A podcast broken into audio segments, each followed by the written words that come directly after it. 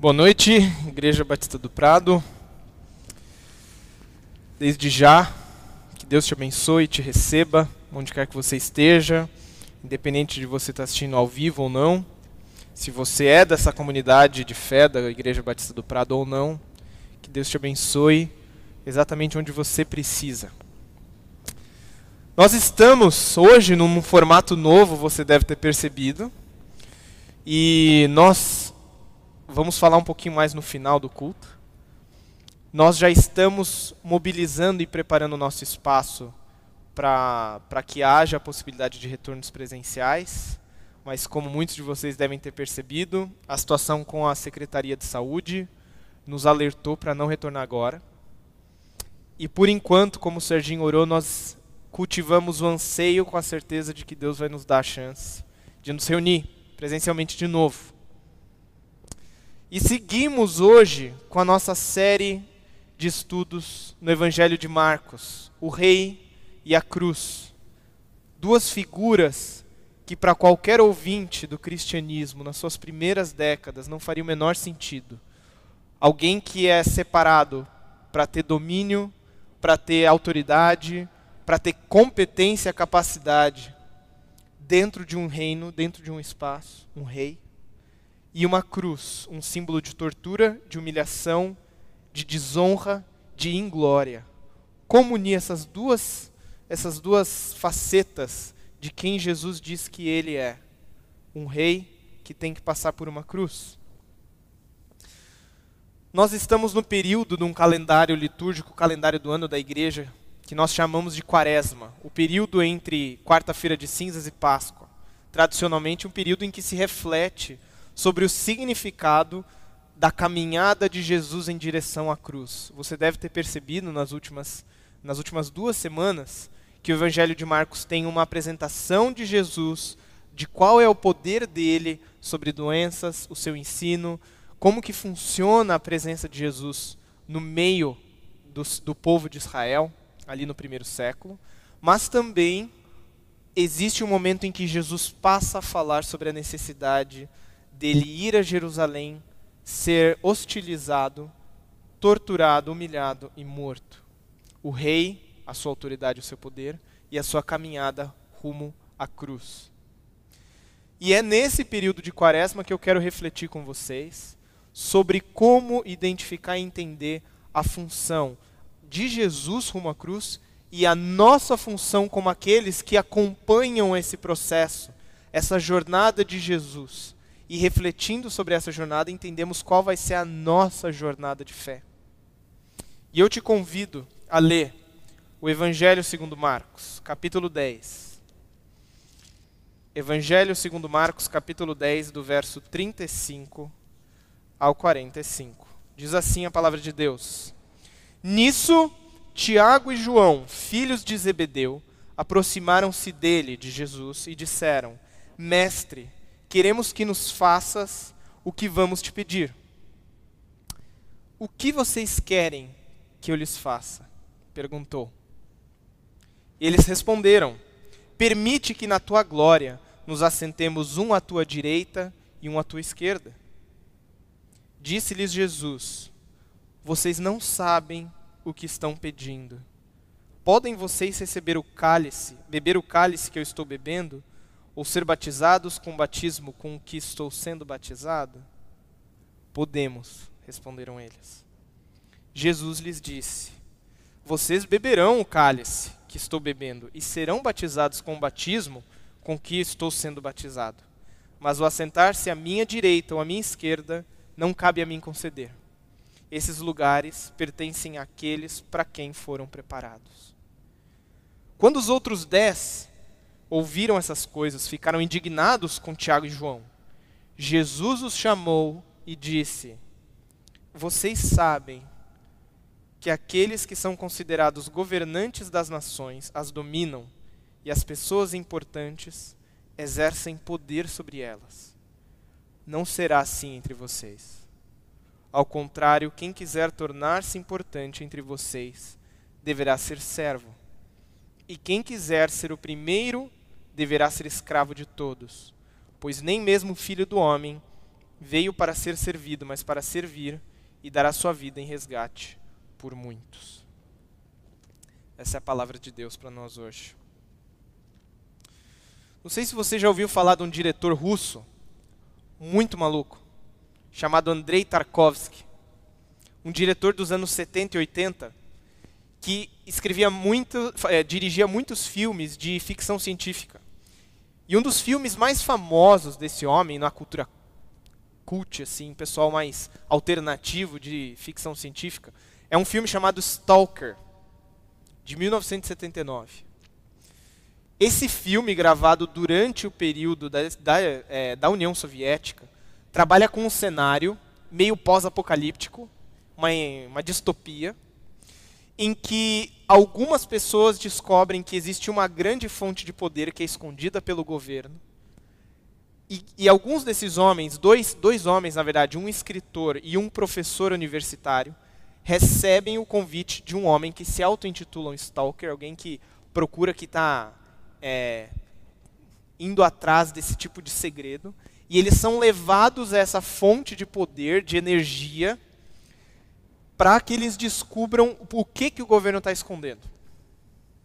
E ao chegar nesse lugar, que é chamado a zona, a região, eles descobrem uma grande, uma espécie de grande máquina que permite a pessoas é, transformarem em realidade desejos profundos que elas tenham. A máquina que identifica psicologicamente o que aquela pessoa mais deseja e abre uma espécie de portal para que aquela pessoa entre na situação em que aquilo que ela é desejada, aquilo que é desejado se torne a realidade.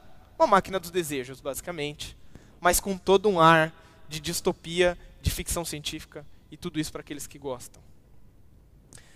A grande sacada do filme é que esses dois personagens, o, o, o professor e o escritor, eles têm desejos e são colocados diante daquela máquina e tem que entrar nela.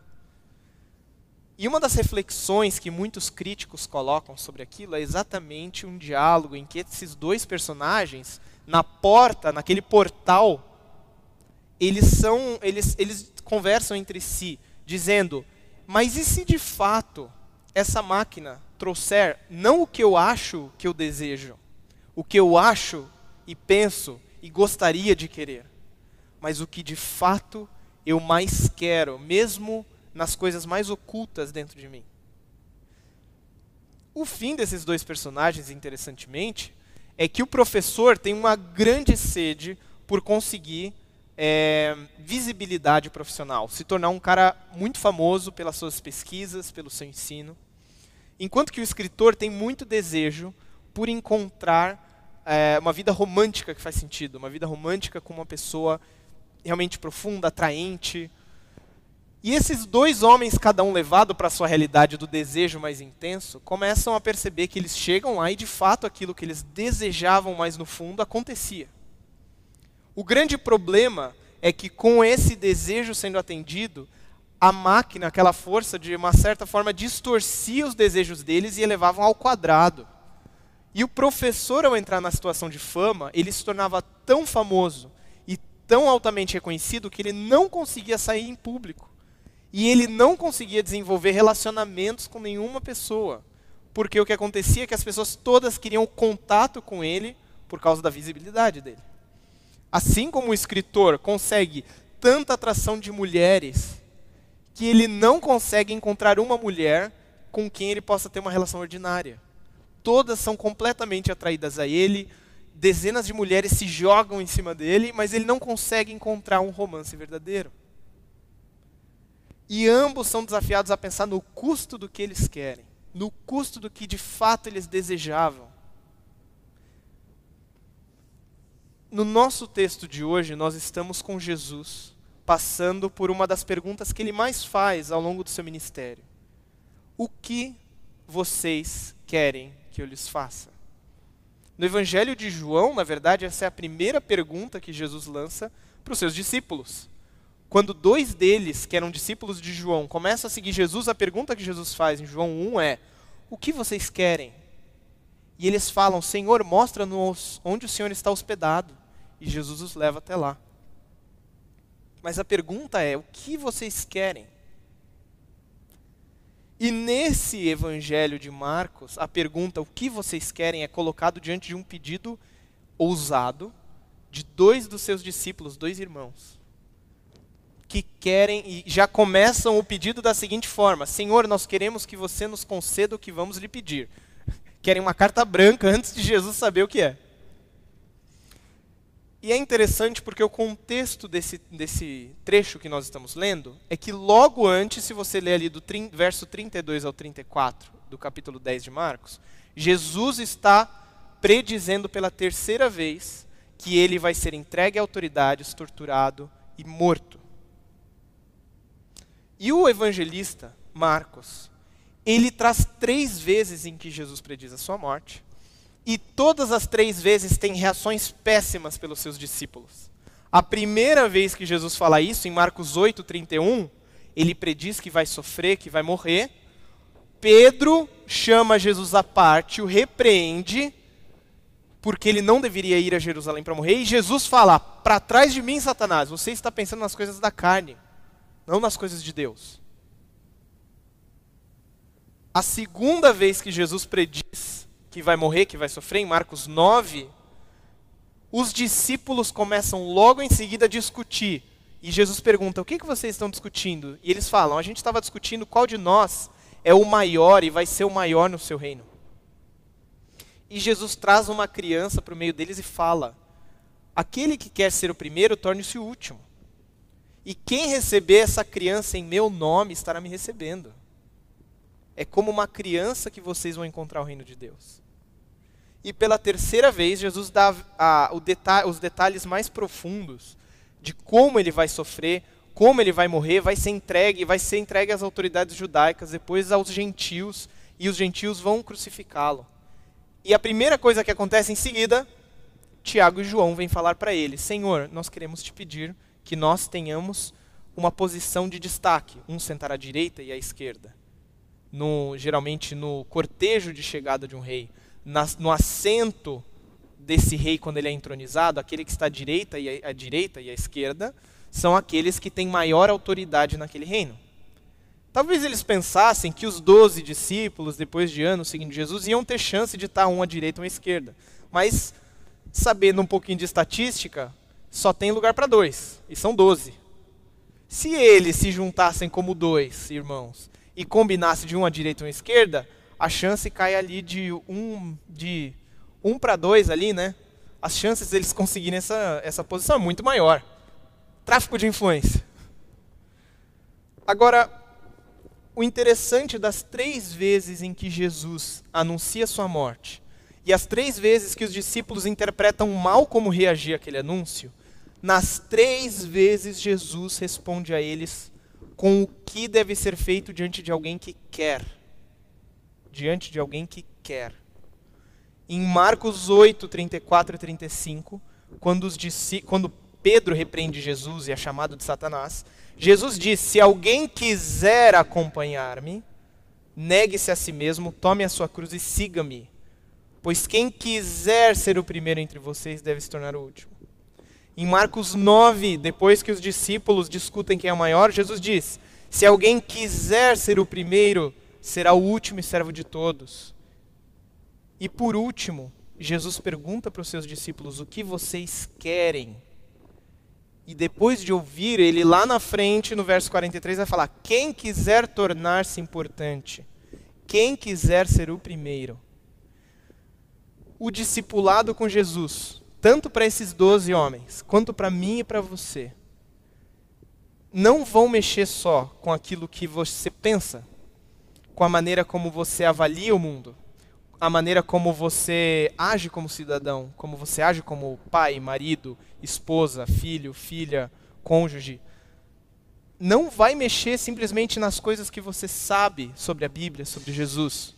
Não vai mexer simplesmente com a sua condição de lidar com seu dinheiro, com doença, com o futuro.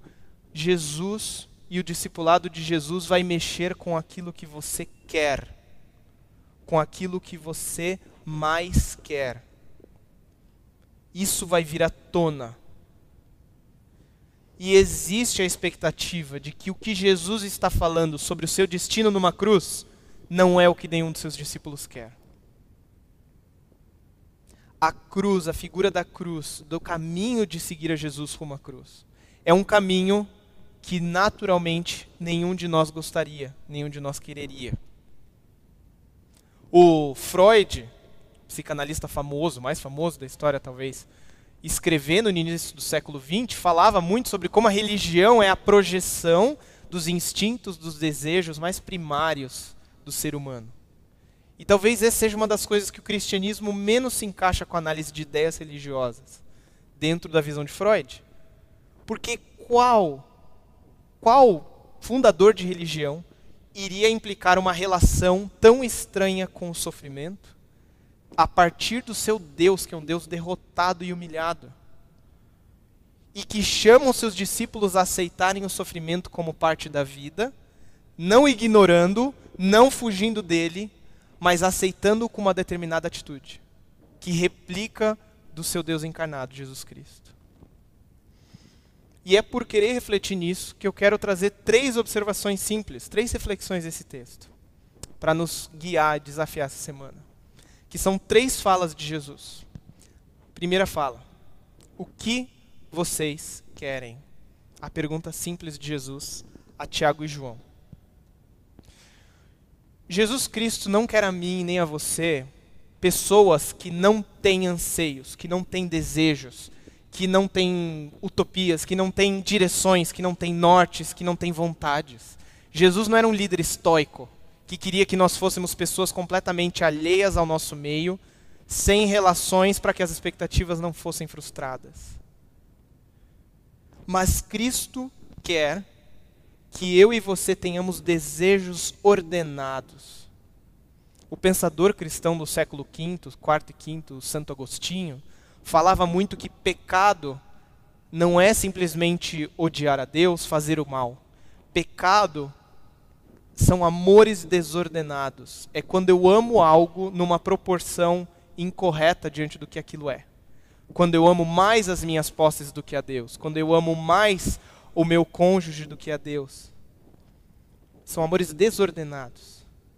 E o discipulado, a transformação pelo Espírito Santo, trata-se ser, de ter os seus amores ordenados, adequados dentro das coisas criadas por Deus e do próprio Deus.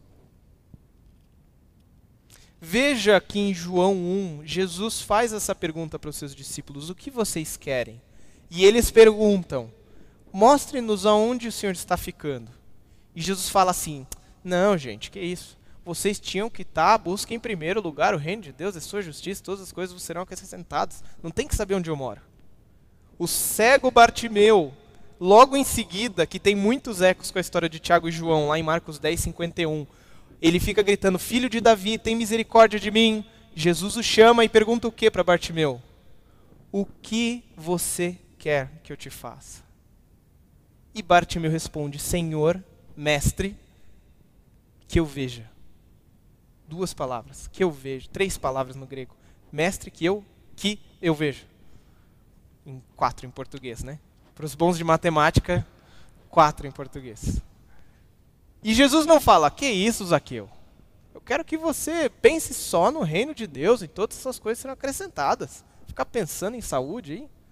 Não, você está almejando as coisas do, do, do mundo, tem que almejar as coisas celestes. E Jesus não repreende Bartimeu.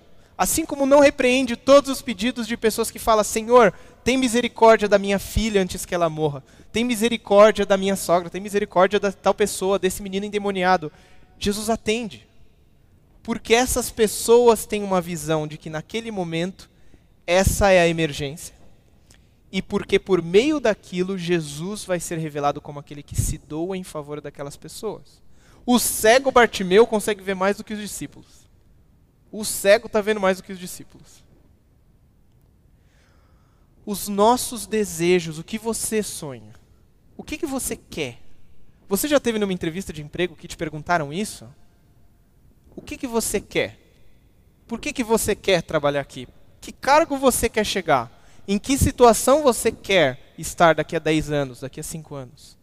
E muitos de nós, quando vamos para entrevistas de emprego ou conversas desse gênero, se você vai para terapia e você vê o que, que você quer, qual é o seu objetivo. Talvez você se veja bagunçado e perceba, peraí, eu não, eu não parei para pensar o que, que é urgente agora. Ou o que, que é importante. Ou o que, que eu vou deixar de fazer para fazer isso.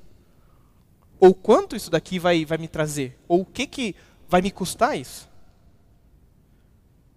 E é por isso que a primeira coisa que eu quero trazer para nós é o que você quer. E se Jesus te perguntasse agora, hoje, o que você quer que eu te faça? Você saberia qual é a coisa mais importante? Talvez fosse uma situação de saúde grave na sua família.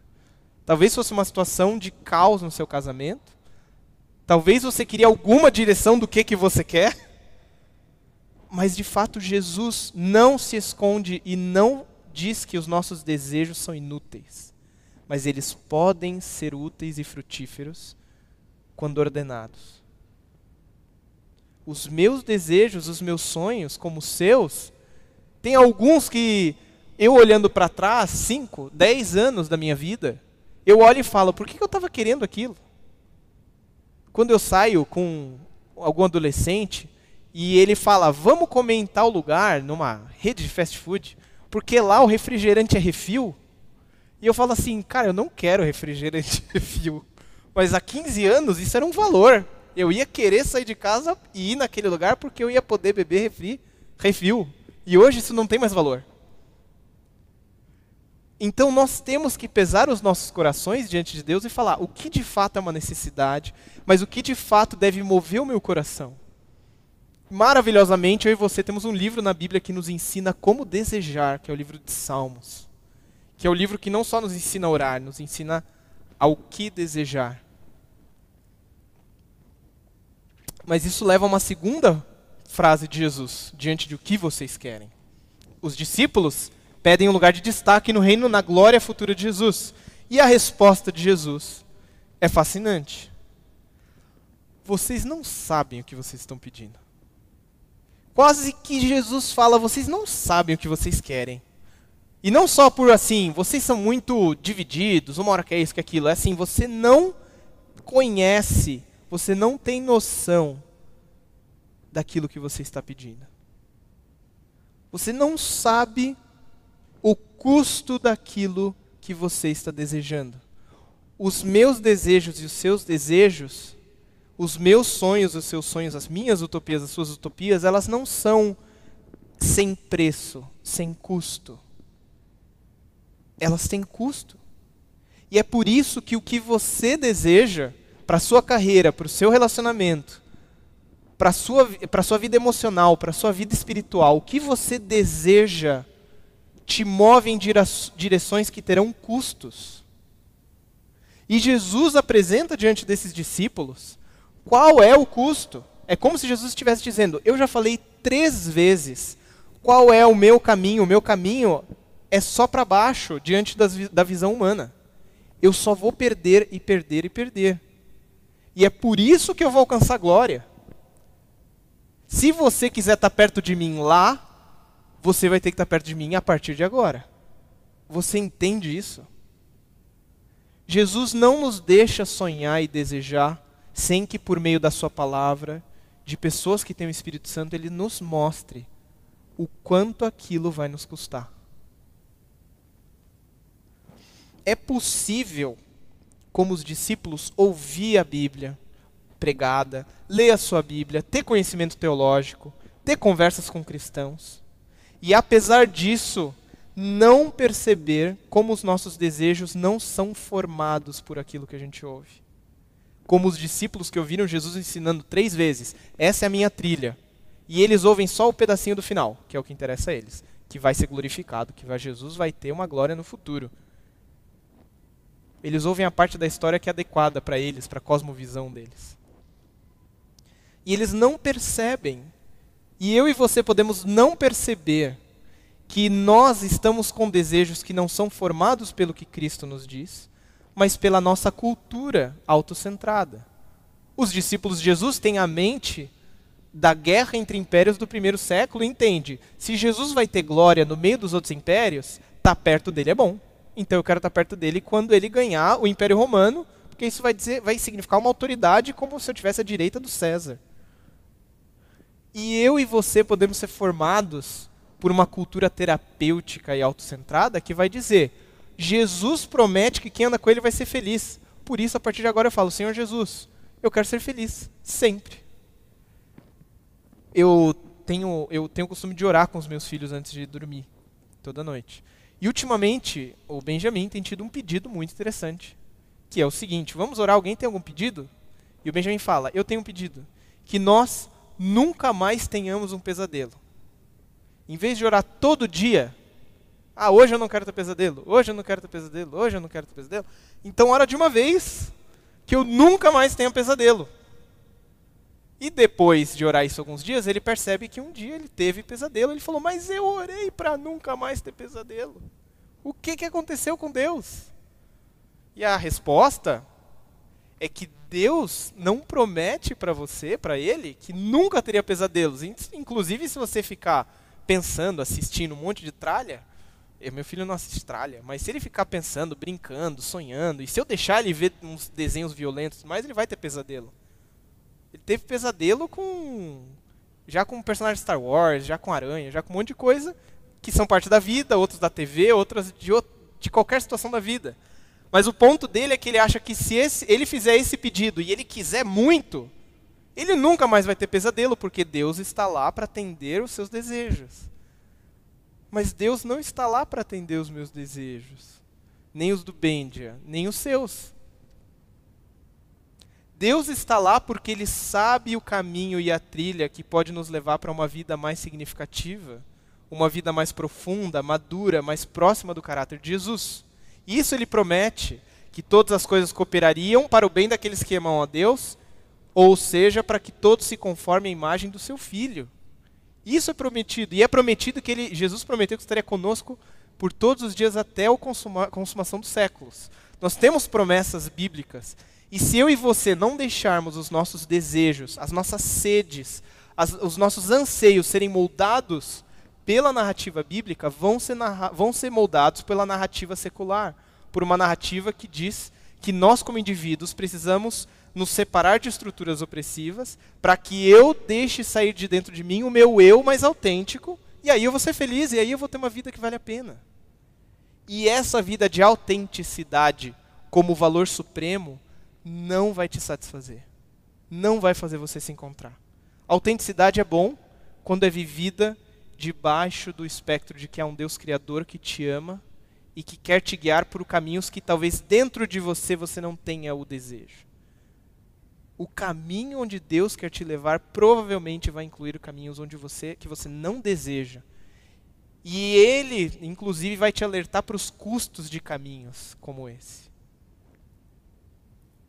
Por isso eu te encorajo, leve os seus desejos diante de Jesus Cristo, como os discípulos fizeram. Porque essa é a única maneira de você talvez descobrir que esse não é o caminho. Ainda que os discípulos tenham falado, nós podemos enfrentar o custo do que a gente quer, Jesus fala, muito bem, vocês vão enfrentar, mas aquilo não foi dado a você. Aquilo não foi dado a você. Sonhos e desejos não dependem só do que a gente quer com força, do quanto nosso braço consegue, mas eles são dádivas. E se você não enxergar esse princípio da dádiva, a sua vida vai ser de muitas frustrações. Muitas frustrações. E é preciso saber que alguns desses desejos, alguns desses sonhos, alguns desses quereres, eles não vão se cumprir apesar do preço que você vai pagar. Talvez você esteja se matando por uma perspectiva profissional que você está vendo lá na frente, daqui a cinco anos, quando você se formar, fizer uma pós, fizer inglês, fizer intercâmbio, fizer o que quer que seja. Talvez você coloque expectativas grandes do planejamento familiar, de ter um carro, de ter uma casa para depois ter um filho. E daí você descobre que lá na frente, na sua profissão, você passa por uma tragédia familiar que você tem que se mudar e estar tá próximo de uma outra pessoa da sua família para cuidar dela. Ou você planeja o carro, o carro próprio, a casa própria, carreira estável, e você tem um filho e o seu filho precisa de um tratamento médico em outra cidade, precisa de um tratamento médico caríssimo que a sua profissão não dava conta. Se você não entender que Deus está contigo e que Ele pode te levar por caminhos que você não quer, você pode ficar maluco, frustrado, irado. E ainda assim, Jesus te convida a voltar a dialogar com Ele, ainda que seja com todas essas frustrações. Então, cuidado com os alvos que você coloca achando que o mundo é um lugar linear, que se você se esforçar, tudo vai ser exatamente de um jeito. Esteja aberto para ver o que Deus pode fazer que foge do seu controle. Primeiro, o que vocês querem. Segundo, vocês não sabem o que vocês querem. E terceiro, quem quiser. E a frase que Jesus diz: quem quiser tornar-se importante, ser o primeiro. Ele coloca nesse contexto de que vocês sabem que os governantes das nações exercem poder sobre elas. E, do, e os primeiros deles os mais importantes desses eh, dominam sobre eles. Jesus coloca e traz à tona exatamente o tipo de cultura que os discípulos estão respirando e querendo viver. Vocês estão agindo, Tiago e João, mas não só você, Tiago e João, vocês todos que estão ouvindo. Vocês estão pensando como a cultura de vocês de governo, de guerra entre impérios e de domínio. E vocês meus parabéns, vocês realmente leram bem a cultura onde vocês estão vivendo. É assim que funciona. É assim mesmo que funciona. Mas entre vocês não será desse jeito. Quem quiser tornar-se maior, que se torne servo. E quem quiser ser o primeiro, que se torne escravo de todos. É a inversão de ordem que Jesus faz, não só aqui como em outros lugares. Essa ideia de governantes e pessoas importantes vem muito de, desse, desse princípio de governantes são aqueles de estirpe, de sangue real, daqueles que já estão sendo preparados para serem reis, e tem as pessoas importantes, que são aqueles que se elevam dentro da cadeia social, na cadeia social romana tinha a possibilidade de uma mobilidade. Essas pessoas importantes são aqueles que são generais, que se tornam importantes e viram imperadores. E é nesse contexto que as coisas acontecem. Parece que é ali que o mundo real está acontecendo. E um dos grandes perigos dos cristãos evangélicos, especialmente de classes mais informadas, mais estudadas, é cairmos no modelo secular de ler a história, que é entender que a ação acontece na política, que a ação acontece quando a economia é feita desse jeito, que enquanto isso não acontece, Deus não está agindo, a igreja não tem propósito. É óbvio que Deus quer frutos nessa área, mas o perigo da nossa leitura é começar a absorver a crítica que existe na nossa cultura de leitura social do mundo e essa ser a nossa única lente para interpretar. Cuidemos-nos disso. Porque a partir do momento que nós lemos o mundo, o Brasil, a pandemia do coronavírus, a situação global, apenas a partir do olhar do que é possível com as forças humanas, com as forças econômicas e com as forças sociais, nós nos tornamos cristãos cínicos. Com uma dosezinha de versículo bíblico aqui ou lá, mas que no fundo nós só acreditamos vendo mudança política, nós só acreditamos vendo mudança econômica. Nós cremos para depois ver os resultados. Nós não esperamos os resultados para crer. E quem quiser tornar-se importante, veja que Jesus ele não proíbe o desejo de querer ser alguma coisa. Jesus não corta nossa, os nossos desejos. Mas se existe desejo em você de ser isso, de ser alguém com influência, com importância, saiba que o caminho para ser importante de forma duradoura é por meio do auto sacrifício, seguindo os meus passos, diz Jesus. Numa cultura autocentrada, nós precisamos refletir em dobro sobre o caminho de Cristo. E eu te convido a esse período que tem que entre quarta-feira de cinzas e a Páscoa, de refletir sobre o que significa que o meu rei, que o seu rei, que o rei herdeiro do mundo optou por um caminho de alto sacrifício para trazer frutos que vão durar para a eternidade.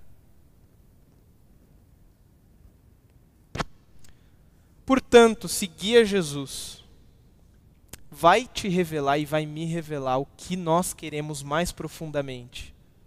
E vai revelar mais do que aquela cena do filme do Stalker. Vai trazer à tona o que de fato eu e você queremos, porque muitos desses desejos vão entrar em choque com a narrativa da cruz, que a vida é ganha através da morte, que ele é poderoso para fazer infinitamente mais do que nós pensamos, sonhamos ou podemos planejar. Todo desejo ou utopia vai ter o seu custo. E o desejo e a visão de Jesus Cristo era de cumprir o plano de Deus para resgatar a humanidade. E ao seguir esse plano, é que Jesus dá uma lição para os seus discípulos, sejam eles Tiago e João, sejam eles os que estão aqui no ano de 2021.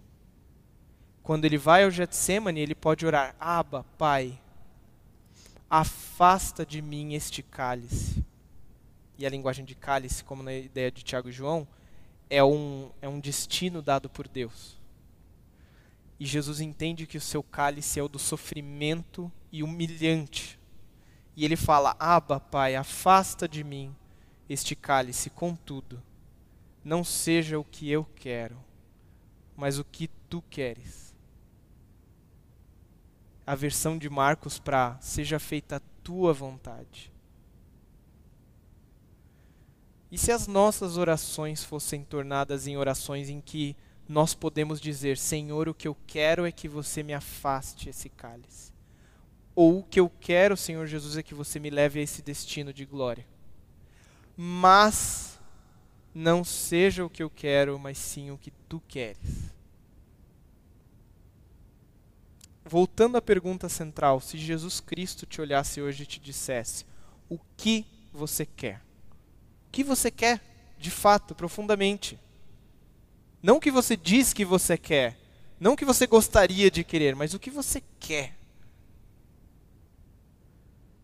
E três cenários me vêm à mente. O primeiro é que talvez você esteja sonhando e com muitos desejos idealizados, especialmente entre os jovens, em que o mundo parece que está num leque que se abre de possibilidade profissional, relacional, espiritual. Desejos futuros só vão ganhar frutos duradouros quando os submetermos em oração a Jesus. E quando aceitarmos que o nosso chamado é servir, é ser alguém em função de outro, e não dominar ou manipular a situação.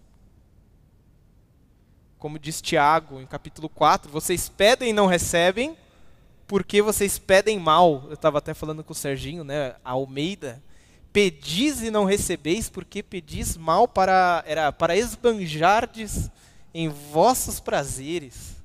Almeida. Talvez você esteja num cenário de idealizações. Coloque esses desejos diante de Cristo, mas saiba que fazer isso vai ter os seus riscos. Os riscos de ouvir um não, um espere, às vezes um sim. Mas os frutos duradouros de desejos vêm quando eles são colocados em submissão e em serviço, ser para o outro, ser em favor do outro. Um outro cenário é que talvez você seja alguém que está com um cálice que você não desejava tomar. Os nossos pedidos para que Deus nos livre podem nos levar por caminhos que não desejamos, mas que podem trazer frutos duradouros e eternos que ainda não sonhamos em ver. Se o atravessarmos, se atravessarmos esses momentos na luta da oração. E um terceiro cenário. Talvez você não saiba o que você quer. A pergunta, na verdade, te incomoda. E você se divide em querer saber o que você quer entre várias perguntas, dúvidas internas, entre telas de redes sociais, de vidas de outras pessoas em busca de alguma coisa que você está querendo se apegar e falar: é isso. Mesmo as suas orações, os seus planos, os seus projetos, academia, oração todo dia, leitura, maratona série, sei lá quais são os projetos que você vai pondo na sua frente, até eles parecem meio bagunçados. Até eles parecem que não estão caminhando para lugar nenhum. Parta do princípio de que, como o salmista, Salmo 62 fala, a minha alma descansa somente em Deus. Você não vai encontrar descanso enquanto você não conseguir parar e assumir que todas essas coisas e projetos são secundários. E mesmo que você descubra algo que você quer, aquilo é secundário. A sede mais profunda que você tem, que é por um relacionamento com Deus, que é possível apenas por meio de Jesus Cristo. E que aquele que abriu esse caminho para você, que abriu o Santo dos Santos, Jesus Cristo, te chama a seguir o exemplo dele de colocar o que quer que você descubra que você quer em oração a um Deus que é Pai, que é Abba Pai. Então eu te convido, seja você alguém que está com sonhos, projetos, ideais, utopias. Seja você alguém que tem um cálice que você não queria beber agora. Ou você é alguém que não sabe o que você quer. Que você abaixe a sua cabeça e responda em oração a Jesus Cristo. Como se Ele estivesse te perguntando: o que você quer? Todos nós somos chamados a contemplar Jesus nesse caminho em que Ele sabe que Ele vai precisar se submeter à vontade de Deus, que talvez não seja o que Ele quer. Um caminho que pode levar à cruz mas é essa cruz que vai trazer vida para muitos, resgate em favor de muitos. Fale com Jesus Cristo, fale com Ele, porque Ele sabe o que é ter desejos frustrados, não atendidos, mal interpretados. Fale com Ele.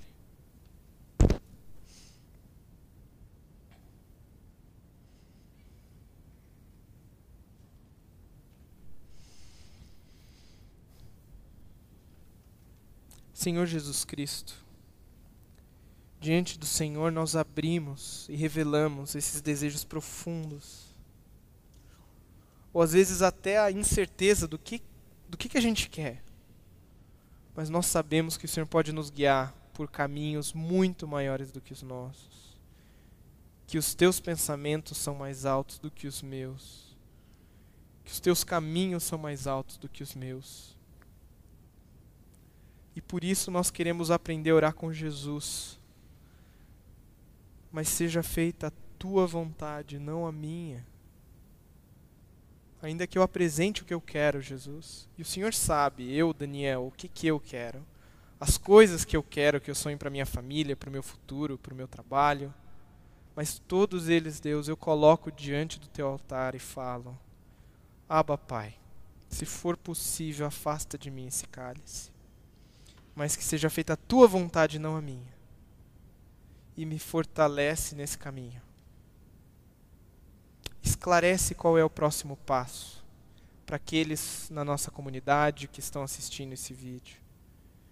Esclarece também, Deus, quais desejos podem estar desordenados e precisam da tua resposta.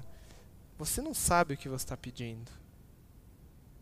E nos reorganiza porque o Senhor é aquele que tem poder para fazer infinitamente mais do que pedimos ou até sonhamos. E é por isso que nós confiamos a nossa vida nas tuas mãos, nas tuas santas e bondosas mãos, Jesus. Amém.